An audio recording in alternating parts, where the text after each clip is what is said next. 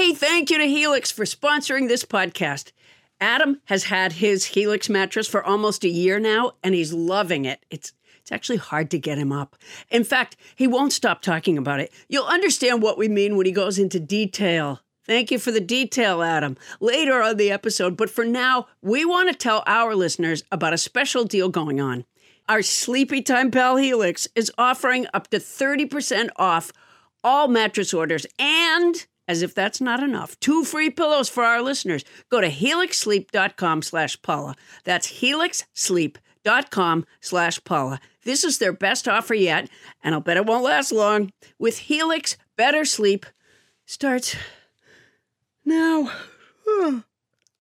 When you need mealtime inspiration, it's worth shopping Kroger, where you'll find over 30,000 mouthwatering choices that excite your inner foodie. And no matter what tasty choice you make, you'll enjoy our everyday low prices, plus extra ways to save, like digital coupons worth over $600 each week. You can also save up to $1 off per gallon at the pump with fuel points. More savings and more inspiring flavors make shopping Kroger worth it every time. Kroger, fresh for everyone. Fuel restrictions apply.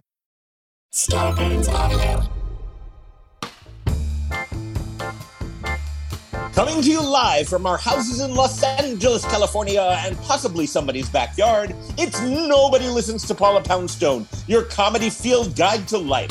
Tonight, when they are embarrassed, they have a royal flush. When they sit on a thumbtack, they have a royal pain in the ass. We're talking about the royal family, and we're talking about them with local royalty and Pulitzer Prize winning journalist, the Queen of Los Angeles herself, Patt Morrison. On your knees, peasants. and speaking of flushes, prepare for some harrowing tales of sartorial shame from us and you, our listeners. It's wall to wall wardrobe malfunctions, including a pair of exploding pants. Okay, maybe not, but a boy can dream, right? As we explore True Confessions, Fashion Edition.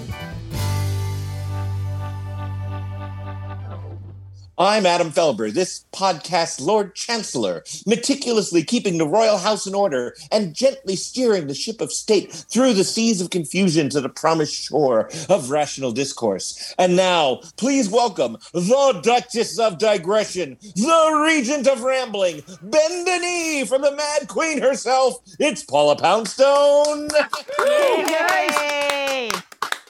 So lovely to be here. Hi, Adam. And thanks Welcome, to tonight's house band returning champion Ryan Gabrinetti from Santa Monica on the organ. Hey, Ryan. That means I could bump into Ryan Gabrinetti anywhere. I could bump into him at the Rite Aid. I'm trying to think of the places I go. Or the Vons grocery store. Or the Rite Aid. Or the Vons grocery store. or the Rite Aid. And the Vons grocery store? Or the Vons grocery store. I don't go anywhere. Um, you know what? I, I did go. I did go somewhere. I went. Uh, I went out of town to tell my little jokes. Uh, I was in um, Boone, uh, uh, North Carolina, and uh, I and I had a television in my hotel room. I haven't had TV here at home. I have a television, but I don't know how to work it. Uh, and so yeah, so I watch everything on like a you know on my mostly I listen to things on my iPhone. But anyways, they kept playing the same commercial over and over again on this television that they had there. It was the mac and cheese one, the Kraft macaroni and cheese, where the mother is frustrated with her children and the children are frustrated with the mother at their dinner table. There's one where the mom's actually chasing a kid with a fork with a bite of something on it, going, One more bite. You have one more bite. Do you know this commercial? No. And then, you know, this sort of peaceful music starts to play, and it shows someone tearing open a bag of Kraft macaroni and cheese. Like, that's the solution. And this way, here, the mother is happy and the kids are happy. But I can't figure out what's motivating the mother who wants the kid to have one more bite. Is it for health reasons? Because if you're trying to get your kid to eat for health reasons, then substituting Kraft macaroni and cheese is really not the solution. I mean, I served my kids Kraft macaroni and cheese and we and we all ate it happily, but not not thinking that it was a healthy meal. Yeah. It just strikes me as such a strange ad. Um, All right. Well, you know, uh, for my part, Paula, I just came back from a three-week walkabout all over that uh, that New A York area. A walkabout? Were you in Australia? No, just the New York area, but they let you do walkabout. Okay, well then that's not a walkabout. It's a walkabout is. if you're in. A, no, it isn't. No, you had a visit. You visited New York. You I had walk about walkabout. I Australia. walked. I walked about everywhere. about I how about far? all of Highland Lake. you walked on a lake? I walked about. Jesus! I feel like we're having some communication problems. I walked It's your mother's lake. dream come true. Um, all right. Okay, so you were in you so you were on a vacation for three weeks. Is that Three correct? weeks. in Weehawken, New Jersey. As you know, I recorded from there, and Highland Lake, New York, and you know, I recorded from there. And now, finally, I'm back home. I'm not swimming in ponds anymore. I'm not walking about lakes. Yeah. Do you guys remember that episode where Adam sounded kind of distant, like he was underwater? Well, it turns out, turns out he was. Yes. He was underwater, and we kept saying, "Adam, can you adjust your mic?" And he said, "Blub blub blub blub." I remember that episode. That was a good one. Well, let's uh let let's move on anyway, because uh you know that that's what I do around here. Let's send it around the horn, um, up to the valley, uh, the Simi Valley, where we, we heard her voice a little bit earlier. Your manager, our producer, everybody's friend, Captain Crinkle, Bonnie Burns. What's new? It's a Asking the question. potluck info party. Oh, but it isn't, Bonnie. I It know. isn't. Boy, apparently that's just been that song's been stuck in her head. Yeah, I don't How's know. How's life in the Simi Valley, Bonnie? Well, first, I want to say while you guys were talking, I looked up the nutritional value of Kraft macaroni and cheese. I knew she was googling. I knew it.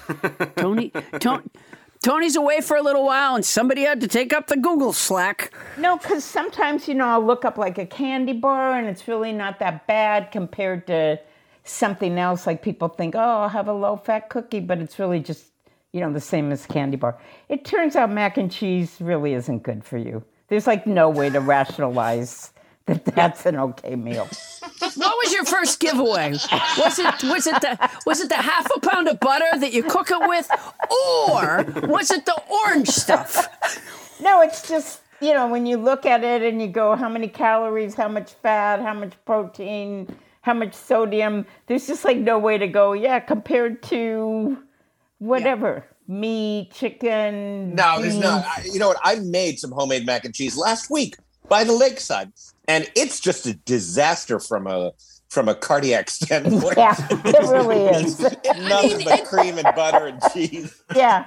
It is yummy. I mean, there's Oh, yeah. no taking away the fact that it's yummy. And you know why it's yummy?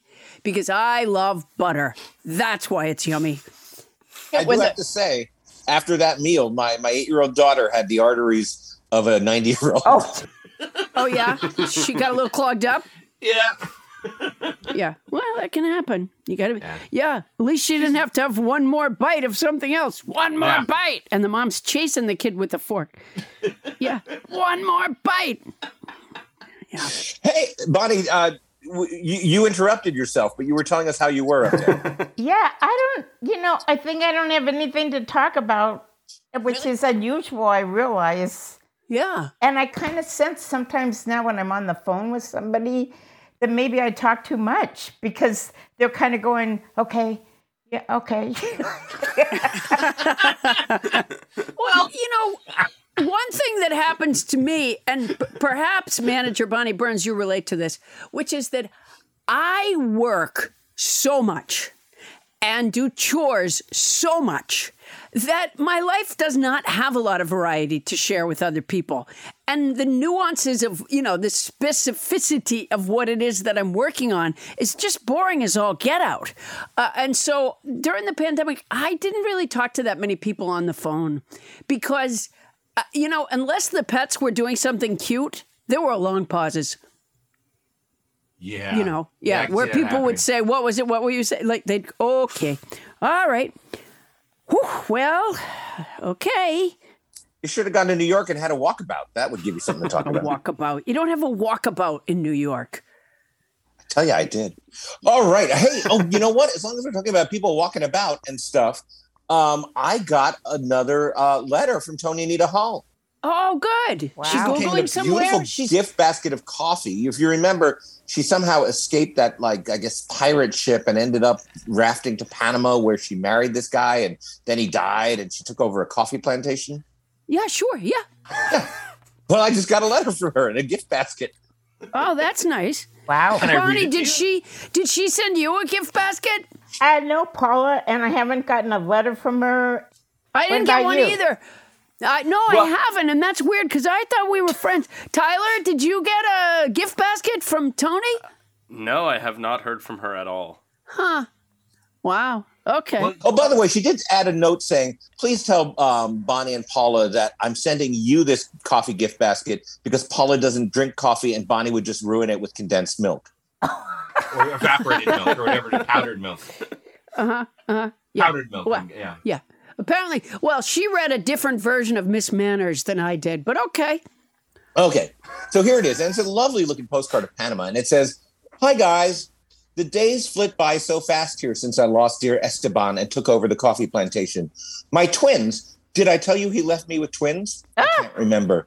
But little Aurel- Aureliano and Jose Arcadia have grown so fast. They have lives of their own now, and there is little left for the widow Hull to do. Although my sight is not what it was, I can see from up on this mountain that a cruise ship ap- approaches the bay, sparkling in the afternoon sunlight. And so tonight I will drag out the little raft that brought me here, kiss my new grandchildren goodbye, and set out in the golden dawn for that faraway ship, the peculiar mists of Panama rising before my eyes and revealing at last the great truths of the bottomless ocean of existence. Or maybe I'll meet Eddie Lucas from Below Decks. Anyway, miss you all home soon. Love the widow Hull. I can't believe Toni writes like that and yet didn't want to read Moby Dick uh, because Yeah. that, that rivals Melville right there. Yeah, that Yeah. absolutely does. By the way, when Toni when Toni gets back, we're going to choose our next book uh, for our book club. Um, f- for those of you who thought we gave up in the book club, we have not. You're out of luck, Absolutely people. not. We're going to Yeah. do more of that. Yeah. No, you know what? I get the occasional email from people telling me that they read Moby Dick with us or that they didn't, but they enjoyed listening, uh, or um, that they're hoping we read another book and that it's not Moby Dick 2. there is no Moby Dick 2, is there? Um, There's a Oh, Jaws two, three, four, and I think 5, but there's no Moby Dick 2. Well, kill, killing the, uh, you know, killing the, the the big monster shark or whale does not end the story if there's more money in it for the creators. Just keep that in mind. Absolutely true. Certainly, there's Moby Dick too. Hey, Adam. Paula, yes. I have a word. Great minds think alike. What's your Yeah. word this week? Encomium. Okay. It's a noun that means a speech or piece of writing praising someone or something. Here, I'll use it in a sentence. The crowd cheered at the encomium for their candidate. Here, I'll use it in a family setting. How was school today, hon? I hope you didn't wear your hair like that. Mom, it's July. I wasn't in school today. I did look up a new word, though. It's encomium. It means a speech or piece of writing praising someone or something. You might want to run an encomium through that hair. Now, could you pass your old man some mac and cheese? Uh, I think we should Wow. put that ro- that word should go right straight into the vocabulary song. Yes. that's the one.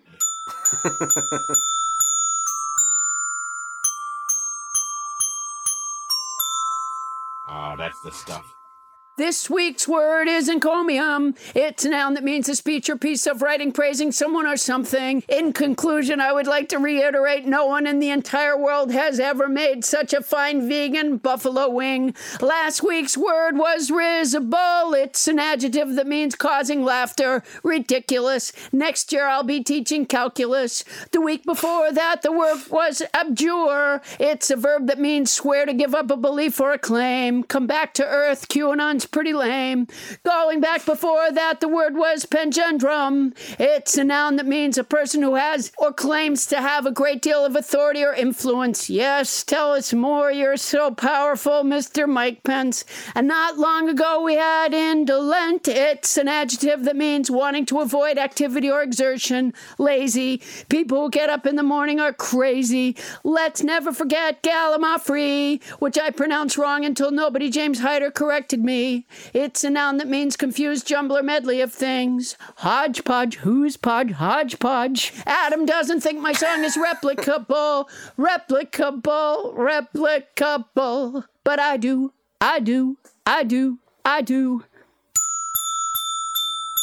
Deep Paula. Woo! Hmm. Replicable. Flawless. Flawless rendering on the Glock there. Oh, you know, anybody would like to take a moment uh, to uh, make an encomium uh, about did. that song. Thank you, Adam. Thank you very much. Just offered an encomium about that clock playing. oh, I really appreciate it. That was a heartfelt encomium. oh, it, it was. It was. I was feeling it. I was really feeling it. Adam, Adam, a- answer the phone. Oh no, really? Yeah, answer the phone. hey, wait, wait, Paula, wait, I have an idea. What if I don't answer the phone? No, answer the answer the phone. It's ringing. Answer the phone. I could not. Okay, okay. Fine. Hello? Hey, Adam, I really want to thank you for this chance to be an influencer on your show. I was thinking I'd say something like, Hi, it's me, Mike Boom Boom Bonifit. You want to be like me, right? Well, I eat Three Musketeers bars, and they're really good. They got the FNSI, and that's good, and then they got the chocolate on the cusp. They're good, man. Mike, Mike, what's FNSI? And also, second question, follow up. What do you mean by cusp? FNSI, that's fluffy, not stuffy interior, man. What's the matter with you? Oh yeah, okay, okay, FNSI, I get it. Okay, well, I, I, I don't know that everyone will know that. the the young people will, and I'm really trying to influence the young people. You know, they'll hear me and they'll text their friends, "Hey man, did you see Mike Boom Boom Bonifit? He eats Three Musketeers bars. He likes the FNSI. Shit, I really want to be like him." Then they'll text back, "Oh man, me too. M Triple B, he's the coolest." Yeah, I'm sure that's going to happen. Uh, what's the cusp?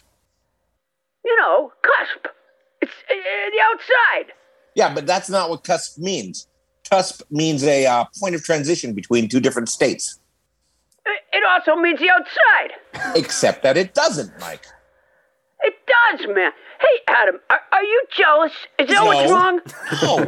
Come on, man. You can be an influencer too. When I get to the top, I'm gonna reach back down. Hey, man, look, I gotta go. I'll talk to you later. Okay, bye, Mike. Bye, Adam. Jesus, that guy.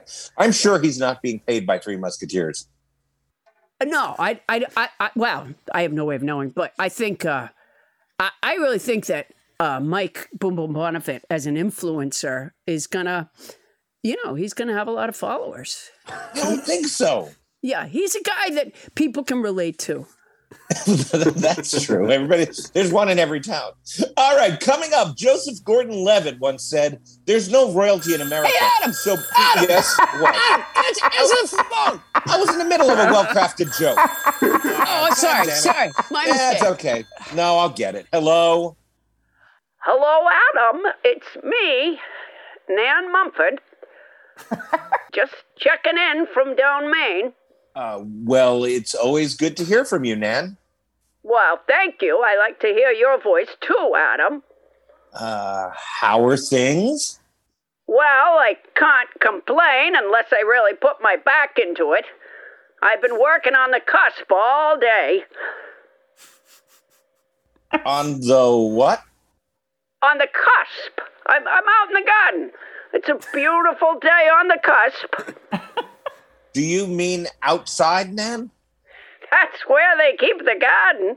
I guess it's different in Valley Village, but here in Maine, we keep the garden on the cusp. That's where we grow our cabbage and potatoes and rhubarb. and beans Nan, I gotta go, okay? and corn and spinach and of course the blueberries. Okay, Adam, I'll talk to you soon, I hope. I'll talk to you soon, I hope. Bye, Nan. Is uh, Slow and lively as ever. Yeah. She stays busy though, doesn't she? Yeah, but this cusp stuff is starting to, to rankle me a little. All right, coming up, Joseph Gordon Levitt once said, There's no royalty in America, Adam, so people. Adam. Yeah. Damn it, what? Answer the Is phone. the phone again? I Yeah, answer the phone. Don't you hear it ringing? Answer the phone. Now I do. Well, hello. Hello, Adam. Hi, Winnie. You know, Adam, I usually keep my feelings on the inside, but today I can't help it. I, I just miss you so much. I'm wearing them on the cusp. Jesus. Winnie, I'm in the middle of making a podcast, and I hate to be insensitive. Good, then don't be. That's that's what I love about you. You are so caring. Winnie, c- c- can you call another time so I can get back to work? Of course, of course. Bye, Adam. Bye, Winnie. Why, why does everybody have the same wrong definition of. Never mind. Adam, answer the phone. I know! no! God damn it! Hello? Hello, Adam. Winnie, I'm still making the podcast. Can I call you back, which I won't do? Oh, would you, Adam? I would love that. I'll sit right by the phone. I won't even go on the cusp. If my mother answers first, she'll hear your voice. She'll get a restraining order. She hates you. Okay, great. I gotta go. Bye, Adam. Bye, Winnie. Ugh. On the cusp? You better call her back. You said you I'm would. not gonna call her back. Don't you break her heart. That's No, terrible. you- That's you know terrible. what, Paula? Joseph Gordon-Levitt once said, "There's no royalty in America, so people deify actors." To which his date replied, "Nope, you're still not coming in." you know, now I don't know if that was worth it. We'll talk to Patt Morrison about real royalty next on Nobody Listens to Paula Poundstone.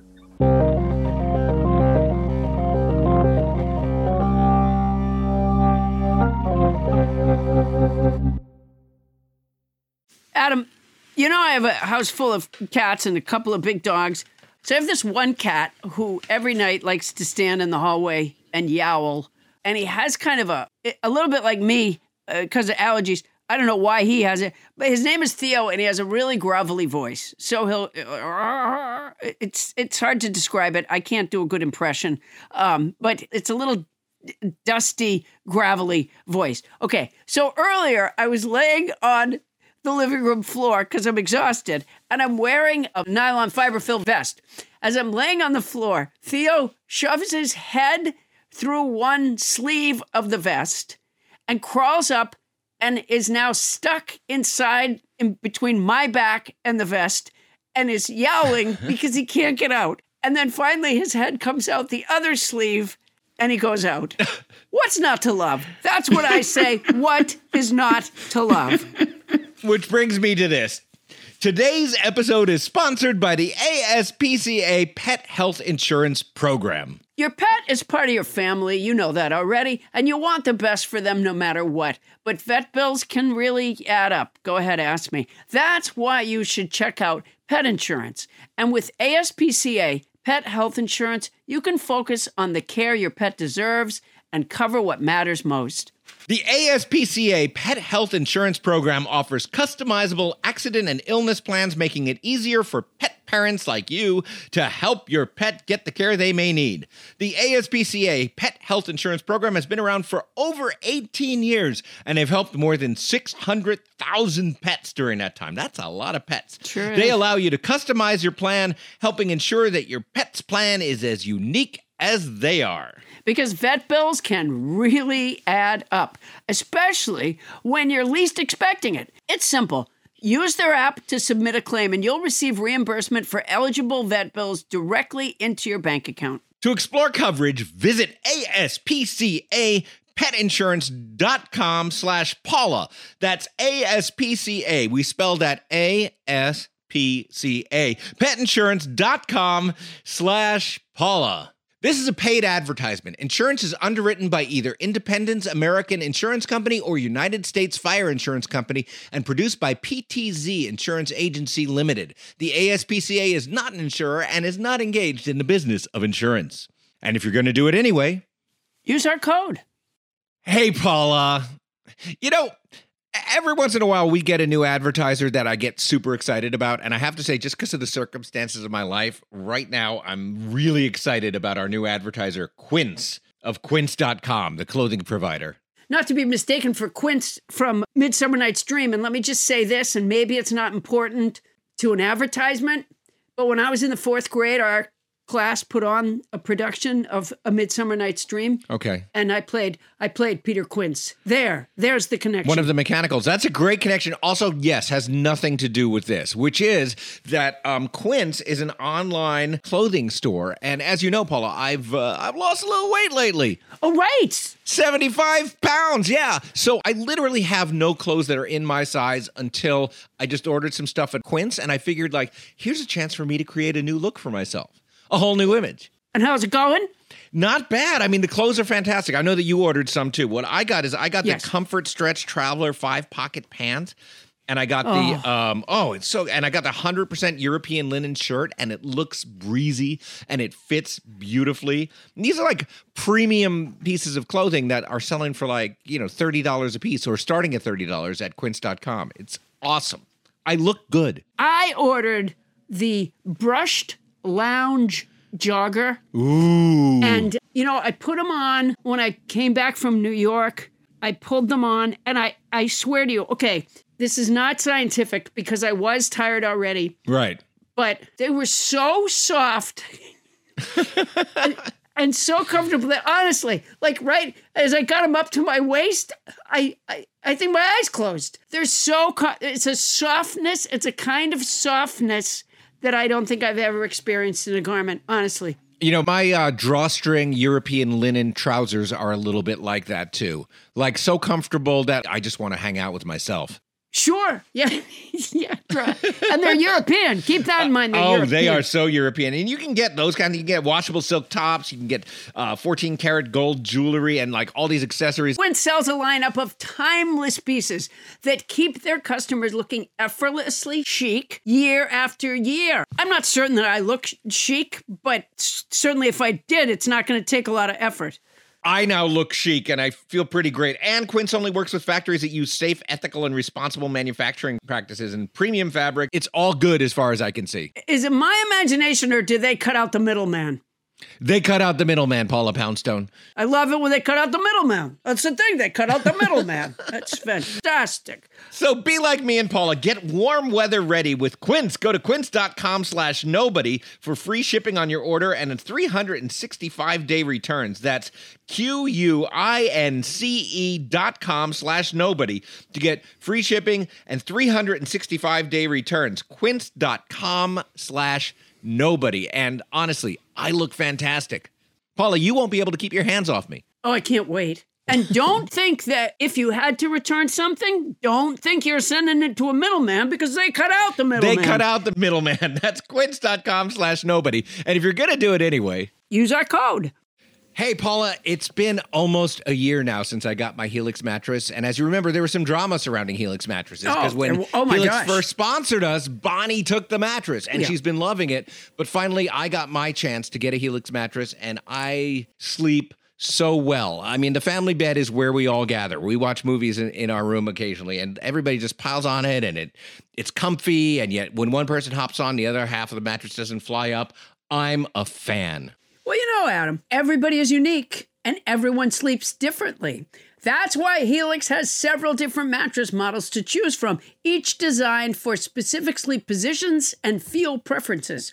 Models with memory foam layers to provide optimal pressure relief if you sleep on your side. Models with a more responsive foam to cradle your body for essential support in stomach and back sleeping positions plus enhanced cooling features to keep you from overheating at night. And if your spine needs some extra TLC, they got you.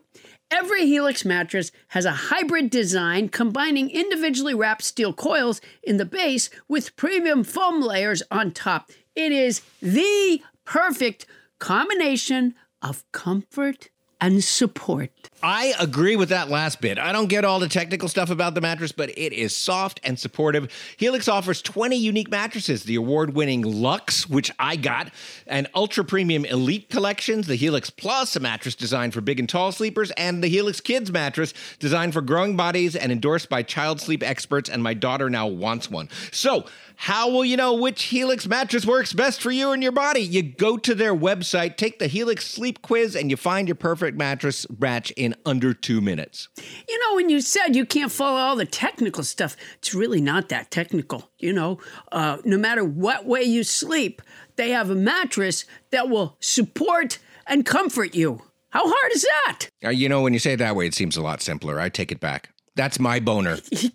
And your personalized mattress is shipped straight to your door, free of charge. And Helix knows there's no better way to test out a new mattress than by sleeping on it in your own home.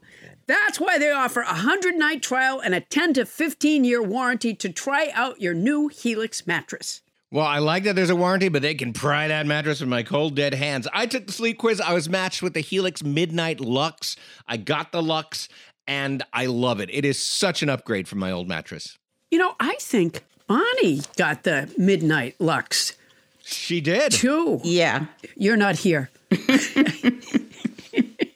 Don't want to take Adam's word for it? Well, you got Bonnie's word. Helix has been awarded the number one mattress picked by GQ and Wired magazine. It's even recommended by multiple leading chiropractors and doctors of sleep medicine as a go to solution for improving your sleep. Your sleepy time pal Helix is offering up to 30% off all mattress orders and two free pillows for our listeners. That's a lot, and it's already not that expensive a mattress. Go to helixsleep.com slash Paula. That's helixsleep.com slash Paula. This is their best offer yet. It's fantastic. It won't last long. With Helix, better sleep starts now. Well, not right now. And if you're going to get it anyway, Use our code.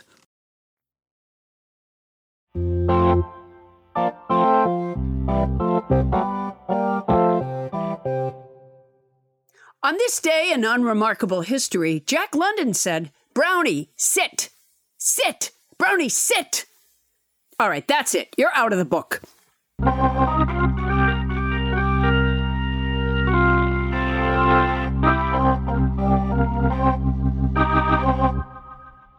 And we're back. Thank you, house band Ryan Gabrinetti from right here in California. Hey, uh, Paula, you had you want you wanted to tell me something, didn't you? I did want to. You know what? My dog Mo. That noise you heard earlier is Mo scratching. Uh, I don't know what's wrong with her. For months now, she's uh, chews on her paws and she scratches. And I was told to put like an Elizabethan collar on her head, but I can't. She'll bite me. And so oh. I was wondering, how did they get it on Queen Elizabeth? Um, That's a reasonable question. Yeah. Yeah, it's named after her, and I'm not quite sure why. Did she used to chew on herself? Are you expressing some curiosity about the British royal family? I am. I, I am. I'm, I've wondered a lot about the British royal family. I wonder if. Well, by amazing happenstance, Paula, we have an What? expert in that subject right here. No. Yes, she is a Pulitzer Prize sharing columnist for the Los Angeles Times, an Emmy winning broadcaster, and has a veggie dog named after her at Pink's. Please welcome Patt Morrison. Yay! Hey, Patt. Hi, Patt. Hi, and I can answer that question with the tune from Tuning a Ukulele. My queen has fleas. What? is it truly f- flea related, that collar? No, but you know, she was really skinny, so I think they just dropped it over her head. Yeah, and so there was, so there was, so there's no biting. That's that's good. All right, I, some people may be surprised that we're turning to uh, L.A. Times columnist Patt Morrison to learn about the Royals, but I happen to know she has a background in Royals. Patt, how did you become trained in Royals? It was actually because of studying history in college and reading about World War One, which was referred to as the Cousins War. And I thought, Now, we all have cousins that we don't like. Maybe they put too much paprika in the deviled eggs, but you wouldn't go to war with them. So, what is it with the first cousins who are the, share the same grandmother, Queen Victoria, who were on opposite sides in World War One? So, I started reading, studying, and finding out that, you know, they're not just people with a lot of bling and bad mustaches and beards. They're not. No. So you learned about them, you know, through reading and, and research, and then was were there additional steps? Oh, sure. I covered them for the LA Times and still do cover them for the LA Times. I b- was on the Royal Yacht twice, which was more than Kate Middleton, for goodness sake. Oh wow. Wow. I got covered with spray paint by Prince Andrew on one of his visits to Los Angeles. And I spent an hour in the back seat of a car with Prince Philip. Wow. Why did you get spray painted? He was angry at the tabloid press, but he couldn't tell the difference. And we were in South LA at a housing project, which the tabloids weren't interested in. He saw a spray paint gun and picked it up and sprayed all of the press with it. Wow. Hmm. And it was, as you would expect, white paint. Oh, yes, you would expect that.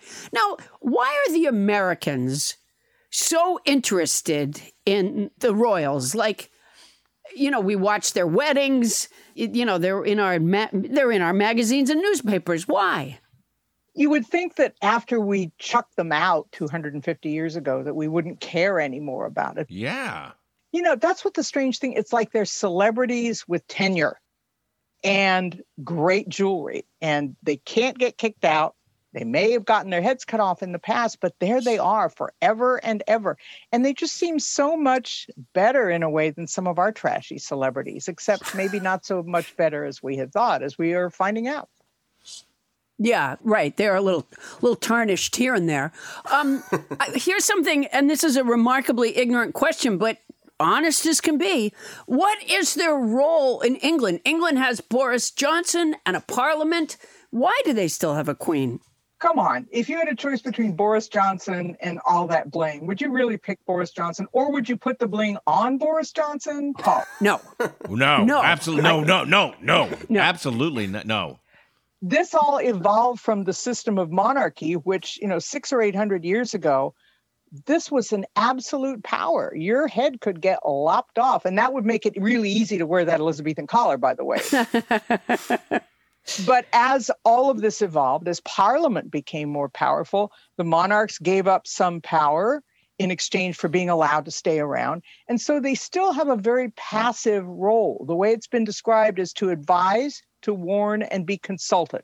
So there's a lot of power that they arguably have, but maybe when the time came to exercise it, like dissolving parliament, they'd say, ah, no, I don't think you can do that anymore. But there's still everything in the government is done in the monarch's name, not in the Boris Johnson name. And unlike here, where our president is both head of the government, the executive, and head of state, they divide it there. Boris Johnson is head of government, but the queen, the monarch, is head of state. So she gets to do all the banquets and smash the bottles of champagne against the ships, and he just drinks champagne, I guess. But you know that's that's interesting because I was once lectured by a tandem, a Canadian and a British person, about how much they liked that system because we Americans, when you insult the president, you're kind of insulting the country, and they can say anything they want about Boris Johnson or Justin Trudeau because it's the Queen that is the country. Does, is there anything to that? If that's exactly right. If you've ever been to Hawaii and you've been in a canoe with an outrigger, the canoe is Boris Johnson, the outrigger is the queen, which keeps you going on course without capsizing if there's a crazy person with a paddle. Oh, hmm. Geez, we should have thought of that. Um, yeah, but you know what? Beyonce seems so busy. You know, and, and she has some pretty good bling. So I would like maybe put her mano a mano with the queen with all of this. But the queen, on the other hand, they've had like 500 years to accumulate all their loot. And are they still rich?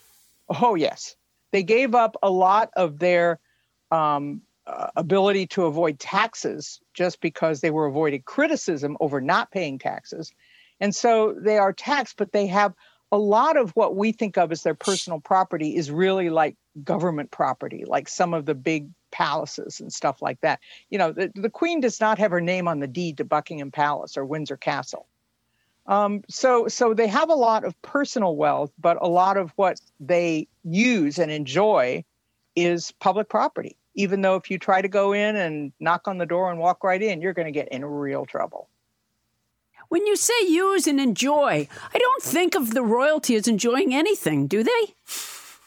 I don't think it's much of a job. I mean, if it were on my list, I'd put it probably just above, you know, the window at McDonald's. Um, on the other hand, you get kind of free housing and some, you know, pretty good perks now and then. Um, and uh, but in exchange, you've got to say a lot of the same things to the same people over and over again. You've got to look like you're having a good time when you're not having a good time. And that wave, I've tried to master that wave. I got carpal tunnel syndrome after five minutes. It's tough. I was I was taught it was elbow, elbow, wrist, wrist, wrist. The Queen's wave, but is that correct? Correct. And I'm going to put you in the carriage one of these days to, to find out. It, it's painful. It's painful. The elbow part is the worst. Well, at least she has when she's carrying that big circle thing called the orb or the scepter. They've got little brackets inside the carriage that she can rest them on. Oh, Eating a little bit. I don't know. Yeah, that is that is cheating. She did say that the the crown was really heavy. Yeah. Yeah, she I- practiced when before her coronation. She practiced weeks wearing it, so she might be sitting at the breakfast table wearing it, or working at her desk wearing it. And imagine like walking in on somebody who's eating Special K and wearing the imperial state crown. or she may have just had a bite of toast with margarine, because that can happen. I've seen that happen. There's that margarine that if you eat it, the crown does appear. right, exactly. Da, da, da, da. Yeah, That's the one. Yeah, yeah, that can happen. I, I, you know, it's not the imperial state crown; it's Saint Edward's crown. But that's one of those things you learn. Like I can look at some royal bling and identify it usually within about a minute. you Wow. cannot. I can. This is the hmm. tiara. This is where it came from. This is where it was a gift from. You know, the one she wears on the stamps is the King George IV circlet. It was reshaped for Queen Victoria because she had such a small head. Everything else was big, but she had a small head. I'm I'm the same with stuff from the Gap, but I don't think that's that's that's not uh, on this. I think your expertise is outstanding.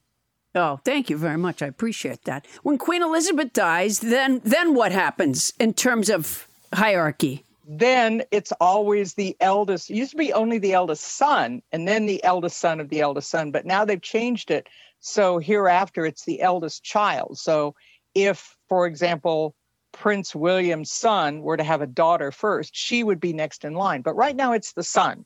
And so Prince Charles will become king when the queen dies. Now, the queen has lived longer than any British monarch. And you know, Queen Victoria's son had to wait until she was like 80 and died before he could become king. And he was only about 60. And he once told this minister, uh, While I am grateful for my eternal father, why must I have an eternal mother? But is there any thought that that that Charles will just say, "Ah, chuck it, I'm too old. Hand it over to William." No, no, that man has been waiting in the wings forever. And besides, remember that what happened in 1936 when King Edward VIII abdicated? It was the most shocking thing and the most damaging thing to the monarchy. I'm sorry, Patt. Was that the one that went with the actress or something? No, it wasn't an actress. She was an American who'd been divorced twice. Okay, yeah. All right, got it. And so that was shocking. The, the, the American part, not so shocking. But the fact is that he would give up. And that at that point, he was an emperor because they still had the empire, that he would give that up for her almost brought down the monarchy. And so the idea that when when queen when the queen was crowned, she wasn't just crowned. They put holy oil on her forehead and her palms. And this was for life. This is a divine thing, like what's left of the divine right of kings. So abdicating like you're just retiring, you know, from Amtrak, you know, when you hit 65, it doesn't work that way. You don't set aside that kind of of obligation. And so the family Wow. feels that way about the job. So no, you you don't. It's not like checkers. You're not going to jump over somebody else. William is not going to become king uh, right after Queen Elizabeth dies, unless Charles dies first. Which is possible at this point. He's seventy something. So yeah, Yeah. Yeah, but And then- seventies seventies the new forty. He's he'll be fine. I guess. And how old is the queen now? She's been she's been at this queening business longer than most of us get to live. she's uh, ninety five. Jesus. Wow. Now, Her husband of 99 years just died, Prince Philip. Right. That part I knew. That's the one thing I knew in the whole story. Um, so, like, I was watching something the other day and they showed when Trump was, you know, I don't know, had a meeting with the Queen and he, like, was ro- walking in the wrong place and cut her off and was very rude. Uh, um, but those rules about how you behave around the Queen, I mean, we don't really have that for all the presidents that go to the G7, for example. Um, well, except for you're not supposed to push them out of the way like Trump did that time. How do they learn that? It's say uh, if I'm elected president, and I'm not saying I'm gonna be. Okay, I'm just saying Come on, Paula. if I it's am. 50% chance easy, right? Yeah, okay. You know, people say all the time I'm too negative. So if I'm elected president, um, when? Yeah, oh, right, uh, right, okay, yeah, you, you got to think the thought. You got to think So, the thought. I'm donating to your pack as soon as we're done talking. Oh, th- uh, thank you. How will I learn how to behave around the queen? Who teaches that? There is etiquette and there is the White House chief of protocol who will tell you, like, don't slap her on the back. And when you meet the queen, which I have, there are rules like, you know, you don't speak first, the monarch will address you. Um, you know, that you, that you don't um, like slap her on the back or anything like that. And uh, the first time you meet her, you say, Your Majesty. And then uh, thereafter, you say, not mom, but ma'am, like ham. And so when I so when I watch The Crown, I say, oh yeah, okay, they got that part right. Oh, I've never seen it. It's Um, good. okay, wait, Patt, why did you meet her? Uh, because she was here in California and I was covering her visit here, and that was the first of the two occasions I got to go on the royal yacht, and that is some boat, baby. And how long ago was that? Um, Thirty some years, I guess. Wow. Apparently, So Apparently, she was merely old back then. She was merely old, but what I could hardly take my eyes off of, and here's where I identified it immediately she was wearing the sapphire and diamond brooch that Prince Albert gave to Queen Victoria as a wedding present. Wow. Wow. Was as big as a Reese's peanut butter cup, and I'm not talking about the little ones that you get at Halloween either. No, the real ones. No, but see, you gotta, it's like, you know, tumors are the size of citrus fruit. You gotta do jewelry according to like candy size. Is it a Skittle size? It is a Reese's peanut butter cup. People know what you're talking about. Yeah, Uh, That's it. absolutely. Yeah, I could picture it right away. Well, let me just say that um, Honoré de Balzac once wrote, "When religion and royalty are swept away, the people will attack the great, and after the great, they will fall upon the rich, and then they'll come for the people with funny names like Balzac." We'll defend the throne some more when we come back.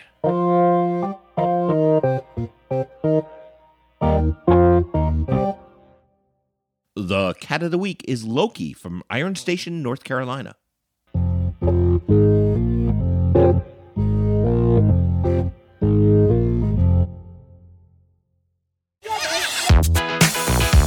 Listener, it's Zach Harper, Amin Elhassan, and Anthony Mays of Cinephobe. You may be asking yourself, what is Cinephobe? Amin, would you like to fill in the people? Cinephobe is the podcast where Zach and I watch movies that are poorly rated on Rotten Tomatoes and try to ascertain We're trying to ascertain? Yes. Okay.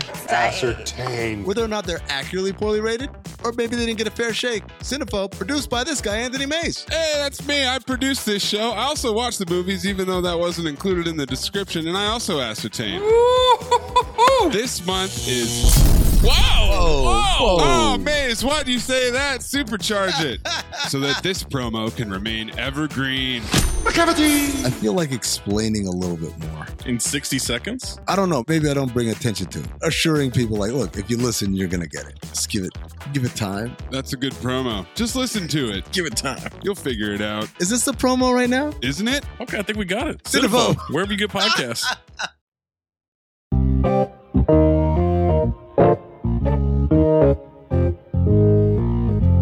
And we're back with Patt Morrison Talking about the Royals. talking about Patt, the Royals. it, you know, that's why I wanted to have you on because I am so not an expert on any of this. Um, I, but I watch a little bit. It seems though like a system that just makes a weird family that has no practice in real life.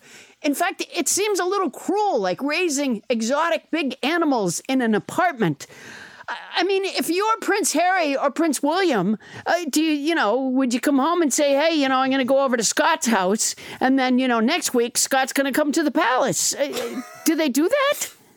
I'm sure they do. They have their friends and they have their private lives, but they've gotten less private since, you know, maybe 40 years ago in the Murdoch press, which ended the kind of gentleman's agreement among the British press that the royals would go out and they'd be seen. They have to be like the tree falling in the forest. If you're not there to hear them, then the tree didn't fall. If you're not there to see the royals, what's the point of their being there?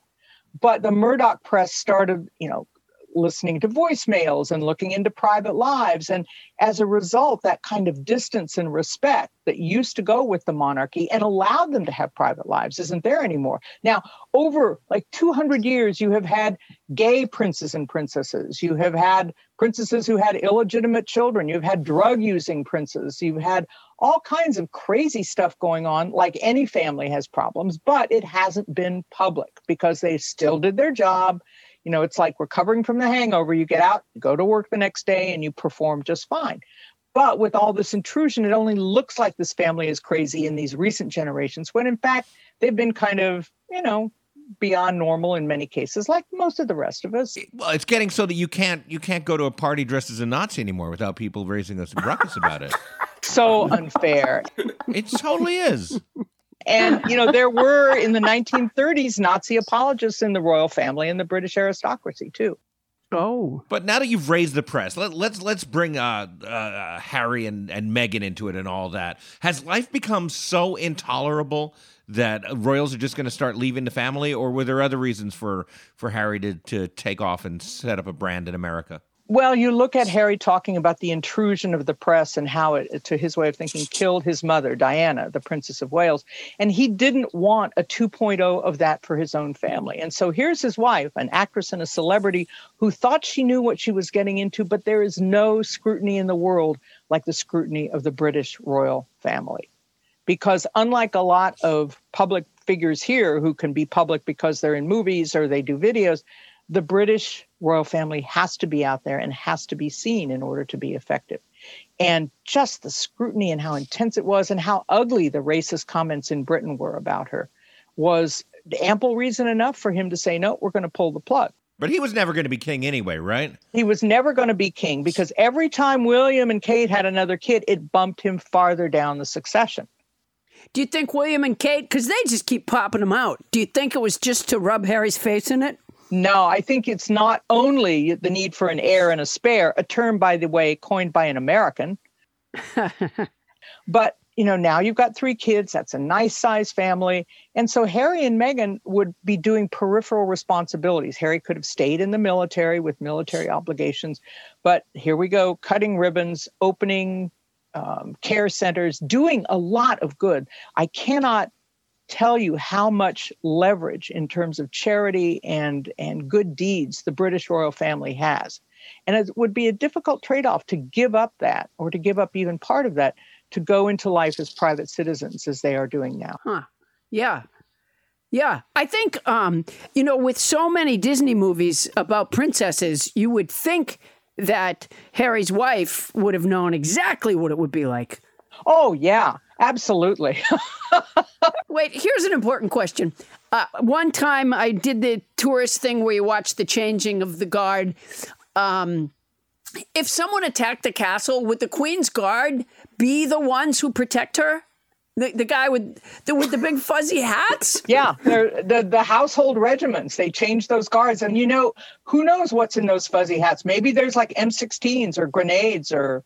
I was gonna say I would think the fuzzy hats would get in the way. Well, if you take that fuzzy hat off and search inside, you may find a sandwich, some big ass gun. But you remember years ago, some guy actually broke into the palace, got past security, and ended up sitting on the queen's bed while she was sound asleep. No. Yeah. Mm-hmm. When was that? This was like in the 70s or 80s and there was a big scandal because her her alarm wasn't working and the security wasn't showing up and uh, and so you talk about heads were rolling that time, metaphorically at least, they did. You know, on that, like people sitting on the queen's bed and stuff. That is that's a thing, isn't it? I, I, I, I mean, it's not as gaudy as you might think inside those palaces. It's not like Trump's place, right? We we would call it shabby chic here. It's a kind of a thing to be well, you don't want to show off your money because it's very bad taste to be flashy. And at the same time, if people know you have money, they're probably going to get a little jealous, a little resentful, a little envious, and then you have the French Revolution on your hands. Oh, all of a sudden you have too many French people in Britain. In my own life, I've played this really well uh, because uh, people think I have no money. You don't show off your wealth, your vast wealth at all, Paula. No, You live very People come- modestly. People come to my house and they're like, I, I, I thought for sure she had money. I thought for sure. I think, and I hope people don't take this the wrong way, but I think you really need Paula to protect your um, Old Navy wardrobe because that is Smithsonian quality stuff. It really is. Yeah, It's not like it's not like any of that new Navy stuff. Yeah. Oh, gauche. Absolutely gauche.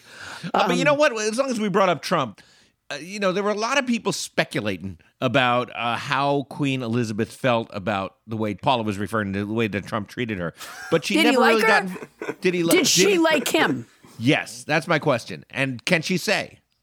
She can't say. She can't even say what she thinks of British politics. She especially can't say what she thinks of British politics because they're supposed to be above that. They're not supposed to indicate favorites one way or another. The monarch chooses the prime minister, but only after the election is over. And so it's like no choice at all. I mean, you really can't say, nah, Boris Johnson, I want that other person in here kissing my hand every Tuesday.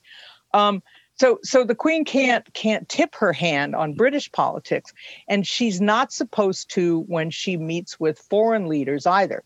However, you look for little things like how big was her smile with Trump versus Obama. She enjoyed herself with the Obamas.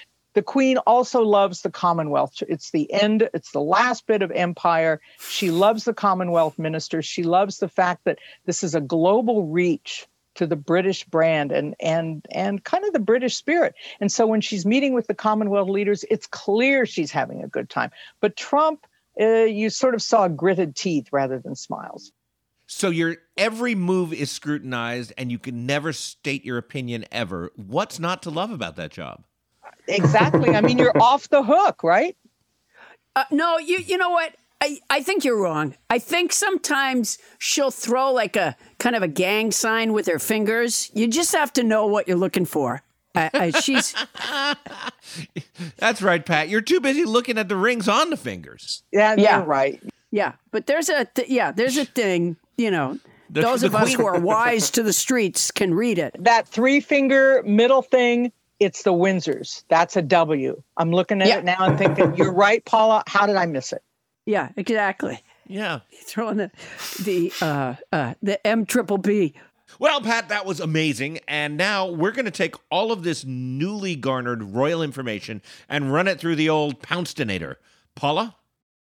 That was wonderful, Patt. Thank you. And you know what's also wonderful? House band Ryan Gabrinetti and his external organ. Thank you, Ryan. If I could get a little background music, I'll tell you what the old Pouncedonator spit out. Your Majesty, presenting American comedian Paula Poundstone. hey, Your Majesty, how are you? Miss Poundstone, you may not speak to the Queen until Her Majesty has addressed you. I hear you're a fine comedian. I also have a podcast. It's called Nobody Listens to Paula Poundstone. I was wondering, Miss Poundstone, you may not ask the Queen to do your podcast. Oh, I'm sorry. it's the language barrier. In America, will you be on my podcast is how we say hello. But hey, look, if asking the Queen to do my podcast is considered rude, of course I won't ask. You could subscribe, though, or review it on Apple Podcasts. Miss Poundstone, you may not slap the Queen on the back. I'm sorry. I remember you crushed your vertebrae with the crown over breakfast when you were practicing as a teenager or something like that. Anyway, can't touch the queen, not even to give her an atta girl. Do you ever feel like Charles is looking at you funny? I mean, my son asked me what he got when I died when he was 10, and he doesn't even get anything. I told him debt, and I want you to have it. Miss Poundstone, the Queen, is not amused. Forgive me, I, I talk a lot when I get nervous, and I am nervous. I'm talking to the fucking Queen. When you warmly press a pound into a grandchild's palm, you're on it. I had a great uncle Leslie who used to give my brother and sisters and I each a 50 cent piece when we visited him, but it didn't have his picture on it. I don't know how anybody could be a queen. You must get PTSD when you lose a game of chess. Even if you win, you must be hoarse from yelling, Seize him! Seize him! Miss Poundstone, the Queen desires you to leave as she has another appointment.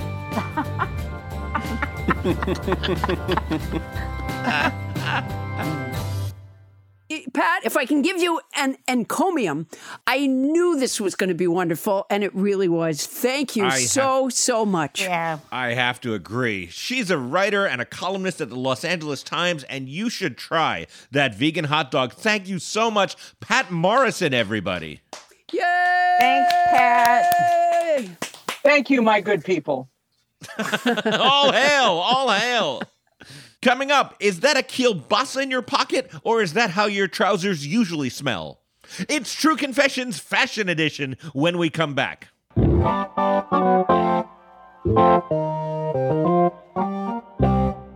Fun fact French poodles are actually German, which is why, even at the shelter, they're the ones who demand to see your papers.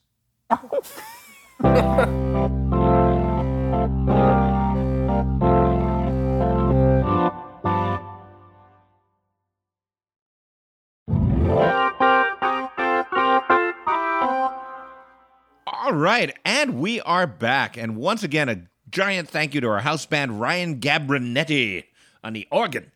Nice Um, job, Ryan. Yeah, really loved it. And Paula, I'm really excited because we innovate, you know, so much over here at Nobody Listens to Paula Poundstone. And one of our best uh, innovations, I think, has been our True Confessions. Oh yeah, yeah. People people see me in traffic and they shout out their confessions sometimes, and I go, no, Yeah. just email it, email it to nobody listens to Paul Poundstone. We are America's confessors now, and and I say that because we've done this like what once or twice, but now we're doing it Yeah. again. Yeah. and with with a new edition, it's True Confessions Fashion Edition. Oh, what are you wearing? Oh, what are you wearing? Ah, what are you wearing? Oh, today? Wow. Well, that is a uh, that's another unasked for, unsolicited theme song from Bonnie Burns. That- oh my gosh, that's unbelievable. That was really special. I thought I did pretty well. I thought it was fantastic. Absolutely, great stuff. Uh, thank you, Bonnie Burns, Captain Uh, all Crinkle. right. Now, all right. Now we were only slightly derailed. Let's move forward. Hey, Paula, why don't you kick us off? Do you have any true fashion confessions? Ah. Okay, it's, this is not exactly fashion. Okay, it is wardrobe. Okay. So I drove up to a protest in Portland. Uh, I don't know, a long time ago, and uh, somebody told me because this is in the midst of COVID. So somebody told me that you wouldn't be able to use the bathrooms at the 7-Elevens at the gas stations on the way because they were shut down because of COVID. And so I was determined to go uh, joining the protests. This was when they were the feds were arresting people in the unmarked vans. and uh, it made me so angry that I'm like, "No, I'm going." And so I bought Depends. So yeah, so I that's how I got. You know, I'm like, if there's no bathrooms, fine. I won't use a bathroom. I'll just drive up to Portland. So uh, I end up sleeping the first night uh, in a parking lot, and I wake up in the morning, and now I've got like a gallon of beverage in me, and um, I start to drive, and I'm like, okay, you know what? I have got to find someplace where maybe I can I can pull over. You know, because now what I've realized is remember those commercials for like uh, diapers where they have a little bit of blue liquid in a cup and they pour it and it shows how it absorbs? Did you pee blue, Paula Poundstone? I didn't pee blue, but this is what occurred to me that morning when I realized, oh my gosh, I've easily got a gallon of beverage in me. That if it was just a little cup, I've seen the commercials how absorbent it is, but it's not a little cup, it's a gallon. So no matter what I do, this diaper isn't going to hold. And so I pulled over to a place and I thought, okay, I'll go in. I'll go in and ask if they have a bathroom. And then I realized I'm not going to make it that far. I'm going to have to ask for a mop when I get in there. and uh, so instead, I went down the side of a hill. And I don't know if anybody uh, in Oregon saw the reports about the. Um, What's that called when water rushes the mudslides? Um, but that was caused that was caused by me. Uh, okay, so it's not exactly fashion, but it was like I had seen the advertisement. I thought this will work. It was a Uh, confession. Yeah, it was definitely a confession. I think it counts. And, And, um, and it turned out, by the way, that the bathrooms on the side of the road did let you use them, so it was not necessary. But it was uh, not necessary to bring down the, the mountainside. And a darn shame for those people living there. But you yeah, know what? And, the houses that were destroyed in that terrible mudslide. And it's Um, not that I don't feel bad about that. I do. No, well, yeah, I'm glad that you expressed remorse. Hey, Bonnie Burns, do you have a uh, a true fashion confession? I do. It's it's pretty sad. Uh oh. Okay. Okay. Maybe maybe you should have chosen something different for a comedy podcast, but you do you, Bonnie Burns. Okay. So uh, when I was growing up in Seattle, there was Stop it! I'm crying already. Stop it! Seattle. Oh my God, that's sad. Okay, Okay, go ahead. so I got confirmed in ninth grade, and there was a the confirmation dance was at the Glendale Country Club, and there were Wait a lot of minute. Jewish- Confirmed? Yeah, whatever. My parents made me do that. What What is is it? It's something in the Jewish religion. Adam, Oh, I didn't- I don't even remember it. I thought that was um, Catholic. Okay, sorry to interrupt. Go ahead. Yeah, we we Jews never do that. I don't know what your parents were thinking about. I- whatever. It was like my first formal dance, and I was in the ninth grade. So most of the Jewish people in Seattle that were like Reformed Jews, which we were, they lived on the east side, which was like the really rich side of town. We lived like on the normal side, which was like the foot of Capitol Hill. So to go to this dance, my mom is like so excited, the Glendale Country Club, blah, blah, blah, blah, blah. So we go buy me like this formal dress. It was like strapless blue sequins and it had a baby blue chiffon skirt, okay? And we go to like an expensive department store to get it, but we buy it in the bargain basement, okay? It's on sale. Now my mom says, here's what'll be great. And she gets, talks me into a baby blue tiara. And I'm already A tiara? sens- yeah. Oh my god. I'm already sensing like, you know what? This is already like too blue. And then that was when they used to wear the gloves like up to your elbow. And mm. she says, those have to be blue too. So now I have the powder blue gloves and the baby blue tiara. And now she says, you got to get the hose. We get dyed blue shoes to match the gown. So now I have those, and she goes, Your hose have to be the same color. And I really, every instinct is, This is way too blue be right. And she's like, No, you're going to look fabulous. Blah, blah, blah, blah, blah. Now I have baby blue eyeshadow. The whole thing's blue. And I go to my girlfriend's house, who lived on the east side, and her parents see me, and I could just tell by the reaction, because the parents were going to drive us to the dance, that this is already wrong. And I get to the They wouldn't let you in the car? Was that how you just knew? Tell how when they look at you, kind of funny, that it was not right. And you know, my friend had on like, my friend had on like some regular dress, and then like you know flats that were black or something, and I'm in like the dyed satin match your dress, high heels, and uh, Your mom dressed you for a prom in 1952. so. Now I go to like the Glendale Country Club, and uh, there's all these normal looking kids there, and I I knew I was like the blue chicken that I I was so long that I just went in the ladies' room and stayed in there the entire dance until it was time to go home. Oh, that's so sad. It's a little until sad. until the band played the blue chicken dance, and then she came out.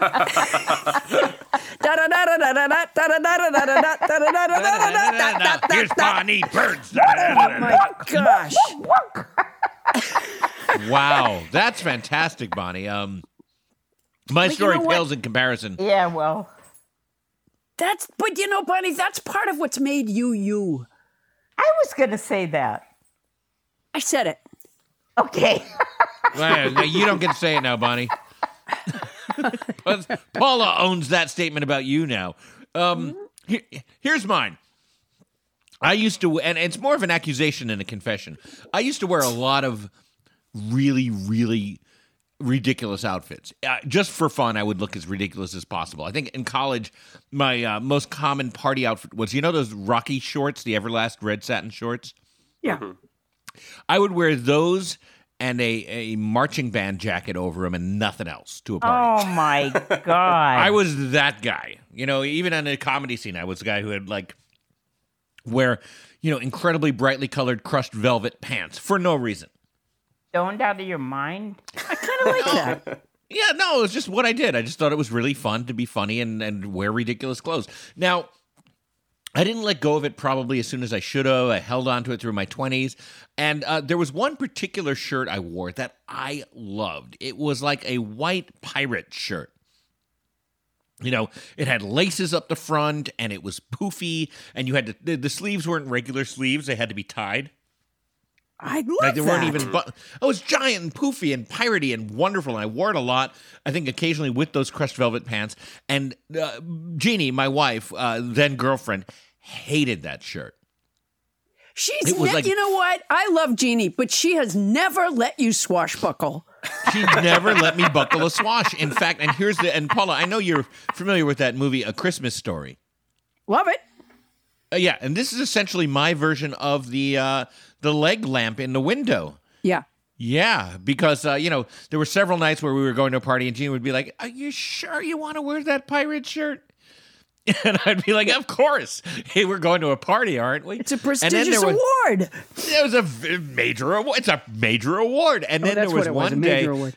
Yeah, and I think it was in like 1998 or 1999 or something, where um, I looked into my closet and I guess Jeannie had done a laundry and accidentally washed my pirate shirt in hot water with something bright red. Oh, so now it's And a it was pink pirate shirt. Pink and kind of looking tie dyed and just inescapably ruined. Oh, oh. There, there is my true fashion accusation. Whoa. What you can't you can't plunder with a shirt that's pink and blotchy. No, yeah, I would have been. I would have been like the tie-dyed, blotchy pirate. It just Yeah, wasn't the same. No. She did it on purpose. I mean, I've always thought she was trustworthy, but you hear a story like that and you realize, and then you, you then you realize you don't really know everybody. yeah. Couple Um, times, couple times I've been to your house and Jeannie said, "Oh, Paula, do you want me to wash those pants?" And I know now. Just say no. No, no, you definitely don't want her because she hates those pants, Paula. Yeah. I always wear the same pants. So yeah. Um, wow. These are these are confessions. These are major confessions that we've made. Well, speaking of confessions, let's bring Tyler Burke up to the mic to uh, let us know some of our, you know, because we reached out to our Facebook fans, to our fans on Facebook, the nobodies, and said, "What are your confessions? What are your true fashion confessions?" And Tyler, uh, Tyler before you read them, uh, Bonnie, will you just reprise your theme song? What are you wearing? Ooh, what are you wearing? what are you wearing today? Wow. all right, Tyler, step on up to the mic. Yeah, so we got we got tons of responses from our question asking for uh, embarrassing wardrobe moments, and Shannon Terror writes, "Yep, once wore a new T-shirt with a prominent L sticker positioned directly over the left breast. Didn't notice for a while, but the people in Starbucks did. I thought about getting an R for the other one. That's great. It's also helpful when you're when you're giving instructions to someone about your breasts. Mm-hmm. Yeah, turn turn right at the left breast. Yeah, exactly. Paula, though, didn't Laverne wear an L on her left breast, or was that on her right breast? Was it on? Was it on her sweater, the L, or was it? Yeah. Yeah. Yeah, I think It you're right. never yeah. occurred to me that it meant left. I always thought it meant Laverne. No, but she was giving guidance to uh, to uh, Lenny and Squiggy. You know what? Much like your "Who Will Buy" thing, if there are any listeners out there, and I know, uh, um, you know, a, a lot of women have uh, nicknames for their breasts. If any of you have Oh, nicknamed your that. breasts Re- Laverne and Shirley, please write in and let us know. And Paula, I bet you there are two listeners who have that nickname. I'll bet you a pound of worms. Oh, is this how you think you're going to cancel out your worm responsibility? yeah, do we have a Uh-huh, bet? Do we I have a see. bet? Uh, so you're fi- Yeah. you're finding an equal and opposite. Uh, uh, I see. Yeah. Um, I don't think there are any nobody listens to Paula Poundstone listeners that have ever nicknamed their breasts Laverne and Shirley. Okay, the gauntlet is thrown down. if you're a nobody out there and you've ever referred to your breasts as, as Laverne and Shirley, uh, please write in. I'm sure that's going to happen. What if your mate calls them liver? I think that Get counts. another mate. I say break up. Um, when, wow. there, there is one uh, listener, a nobody, um, that's overcome some challenges, uh, and she nicknamed her breasts "my three sons." Wow. Yeah. Um, Every time she comes in the room, uh, they go na na na na na na na na na na na na na na na na na na. Um, Laverne and Shirley, we're going to get 10, just like we did with the Oliver. All right, Tyler, what, what's next? Sure. Uh, we got we got a, a message from Maria Gu- Guarino. Uh, Maria wrote, "The day I got a tattoo, I was wearing a dress. I had to hike it up because I was getting it on my hip. The guy doing the tattoo asked if I was uncomfortable. I assumed he meant the pain from the gun. Turns out my thong was on sideways and the crotch part was on my hip. Somehow I managed to put them on sideways and never noticed. Sadly, since that day, I have managed to do that more than once." Wow. Sideways. So wait, so her thong was on sideways. And the crotch part was on her hip. Huh. So does that mean that her whole waist, or hip to hip, anyways, was in a leg hole? Sounds like it. Yeah. Huh. Yeah. Well, maybe it was just, maybe she was just using that pain to Yeah. Distract her from the searing pain of. Uh, I, tat- I, I hate, I hate tattoos. Um, but, but I'm happy for her. I, I, I don't. And I think that story was fantastic, Maria. Thank you for sharing. It's a hard visual. It's a hard visual. Well, you It's know a hard what? she- visual. You know what? She was getting a tattoo of what? the words "My underwear is on wrong." Oh. Well, then, then the guy shouldn't have even asked the question.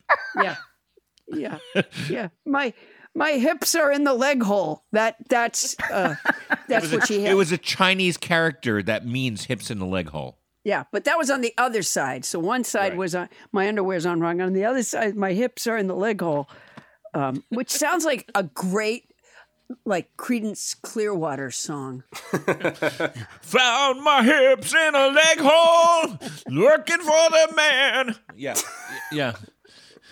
Crotch on my hip. That's Proud Mary, by the way, and that was not Creedence Clearwater. Uh, That's true. wasn't it? Optum. Yeah. I think I thought it was. I thought John Fogerty wrote that, and then Tina Turner uh, famously covered it. Oh, perhaps I could have been entirely wrong. Eh, I could be entirely wrong. Bonnie No, has no, googled I it at this point. All right, I will. Where's Toni when we need her? Oh no, you're not googling, are you? All right. You kids keep going. All right, Tyler, step All right, on up. powder blue mama. Sure. Uh, Kate Scales writes When I was in middle school, I had a witch's hat that I liked so much that I wore it not just on Halloween, but for Christmas. I would cover it with green fabric and put Christmas ornaments on it and wear it all day at my middle school. And I didn't have the good sense to be embarrassed about it until much later. You know what, Kate? I just want to say, I think that sounds great. yeah, I, I like the idea of the green fabric and the ornaments. I mean, maybe I'm just saying that to defend myself, but I wore, I wore one of those. You have a lot of witches' hats. I do. I have a lot of witches' hats, and I wear a lot of Christmas outfits. Um, no, actually, I think- ornaments. I think, that sounds like fun. Yeah, yeah. I it's where a lot of my ornaments have gone. Remember my snowman that melted on the light bulb? Oh yeah, I just remember so many great Christmas Eves having you over, and we all gathered around and put ornaments on Paula Poundstone. It's like a family tradition. It's a beautiful, beautiful tradition. And then and they- you never you never even flinched when those little hooks would go into you. No, it didn't bother me. And then and then they would put me on a hook uh, just on the mantle there at the Yeah. uh, yeah. Maybe that wasn't a Christmas celebration. Wait a minute. Um, no, Kate, I don't know why you would be embarrassed about it. I, I think it sounds very creative and very festive. Bonnie, where are we with Proud Mary? Well, Adam's right. John Fogerty, Creedence Clearwater. You sound so sad about that. what, what the hell? Boy, she does not like for you to be right.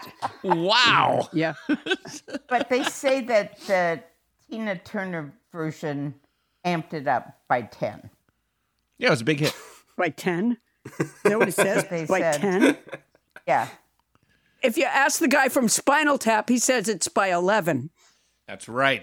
It upped the intensity of Fogerty's country rock anthem by a factor of 10. You know how I don't get every detail exactly right? I've noticed that. I didn't know I you have knew. too. Yeah. Yeah. I, I had no idea you were aware of it. I kind of scanned for the Were you expecting picture. everybody to go, no, Bonnie? I got You are- some of the you're like the. Farmer's I got Almanac. The overview. I got Yeah. the overview. She probably was hoping that we would clutch our pearls and say, How can you say that? And yet we were both like, Yeah, you do that all the time. Yeah. I said Yeah. up by 10. I think I Yeah. got intensity in there. No, you didn't. Um, all right, Tyler. Tyler, one more. Bring us home. Uh, Lori Robat writes While a college student living in Boston, I was walking home with a bag of groceries in each arm when I felt my panties slowly sliding down my legs under my skirt. Of course, there was a trolley broken down next to where I was walking, as well as old men sitting on the stoops of the brownstones I was passing. I didn't want to draw more attention by putting down my groceries while yanking up my panties, so I did a weird waddle to my apartment. I'm sure that made me look even stranger. You know what we're finding here? There's a lot of women that don't know how to put their underwear on. Yeah. you know, it makes me think, Paula, maybe you have a talent. Yeah. Well, I wear a, high, a thick, cottony, high waisted brief. Right. Um, but you've so- never had any trouble putting it on, right? Oh, none, none whatsoever. Uh, uh, so yeah, I'm thinking maybe, uh, uh, maybe a TED talk. Maybe I could do a TED talk. Yeah. where I just explain to people how to get their underwear on securely. oh, yes. Uh, so yeah, all right. So look forward, listeners. First of all, thank you so much, nobody's, uh, for these True Confessions uh, Fashion Edition. But also look forward to my TED Talk on putting on your underwear. and that has been True Confessions Fashion Edition. If you don't know how to put on your underwear, don't go outside. on the cusp. There you go. That is that you, that is Bond. Well, that was fun. Hey, nobodies, if you have questions or comments or you just want to find out where our book club has gone, send that stuff to nobody listens to Paula Poundstone at gmail.com. And Paula, this is the moment when I ask you, what's going on in the Poundstone product empire this week?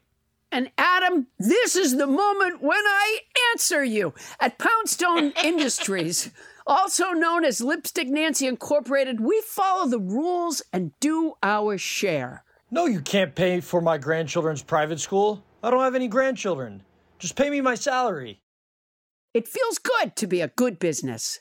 Speaking of feeling good, Kirkus Reviews says my book, The Totally Unscientific Study of the Search for Human Happiness, is a pure romp. A deeply revealing memoir in which the pathos doesn't kill the humor, delivers more than it promises. If your bookstore doesn't have it, you can get it at the store at paulapoundstone.com. You can also find Poundstone Pussy Pillows at the store at paulapoundstone.com. They are handmade four and a half inch by five inch catnip filled pillows with a grommet for tying a string. There's a cat choke on one side, and on the other side, I will autograph it to your cat. And what cat doesn't collect autographs? Oh, by the way, on Saturday, August 14th, I'll be in Bayfield, Wisconsin at the Big Top Chautauqua. And on Friday, September 10th, I'll be in Munhall, Pennsylvania at Carnegie of Homestead Music Hall. Tell them my little jokes. Oh, I'm sorry, Adam. Of course, there's more, but Heidi. Yeah, absolutely. And I, I just want to remind everybody that on November 16th, but you can pre order it now, my new book, Confessions of a Puppet Master, which I wrote with Charles Band about the incredibly weird life of Charles Band, will be coming out. So go to Amazon or wherever you buy your books and pre order it now. I'll just throw out a couple of fun facts from the book. Um, let's start with his early life. He claimed that his dad had been personally moved to America by FDR and that his first babysitter was Marilyn Monroe. And it turns out those things are true. Yeah, it's kind of interesting. And there's way more. I'll be teasing you with little nuggets like that all the way to release day. All right, subscribe to this podcast, everybody. It's free. You'll get it every week at no charge. And while you're there, why not review our show on Apple Podcasts? If there's a subject or topic you'd like to know more about, tell us. Once again, that address is nobody listens to Paula Poundstone at gmail.com. And why not review us on Apple Podcasts? It's a good thing to do. If you want help composing the review, please write to us. at nobody listens to Paula Poundstone at gmail.com. And then leave a review. That's our show. Nobody Listens to Paula Poundstone is hosted by Paula Poundstone and yours truly, Adam Lee Felber. Special thanks to our guest, Patt Morrison. Yay, love her. Hey. Thanks to our house band, Ryan Gabrinetti. Yay, great. Check out his band, Reflective Detectives, anywhere music is sold. Our show is produced by Paula Poundstone, Adam Felber, Bonnie Burns, Ken Lezebnik, Toni Anita Hull, and Tyler Burke. Intern is Carly Patrone. Starburns production by Land Romo and Kyle McGraw. Hey! Transcription services for the show provided by Transcribe Me, a premier internationally used transcription service. Use code Paula Poundstone when placing your order at transcribeme.com to receive an expedited service. That's our show for tonight. Won't somebody please listen to me? Hey, do you see what she's wearing? Oh my God. It's like so blue. It's like how much more blue could you get? I bet you her underwear is blue, and I'll bet it's not even on right. Right? Is that blue eyeshadow? Oh my gosh. Whose kid is she? I'll bet her mother talked her into the whole blue thing. I bet so. I mean, like, I wouldn't wear blue elbow length gloves ever. You know why? Because this Why? year is yellow. I know, but that. she's like totally blue. Yeah, you're supposed to have yellow elbow length gloves, yellow pantyhose, yellow like your yellow skirt, elbow length yellow. and they look great. Oh, thank you. Yellow is so in, blue is so out. Oh my god! If I were her, I'd go hide in the. Ba- oh, it's like I predicted it. There she goes. Oh my gosh, she's gonna be in there all night. I'm gonna knock on the cubicle door. Come out! Come out! Blue girl, come on out of there. Everyone's, everyone's already seen you in all blue. Blue girl, Blue girl. Like, come out. blue girl. Gainsborough's here. He wants to paint you.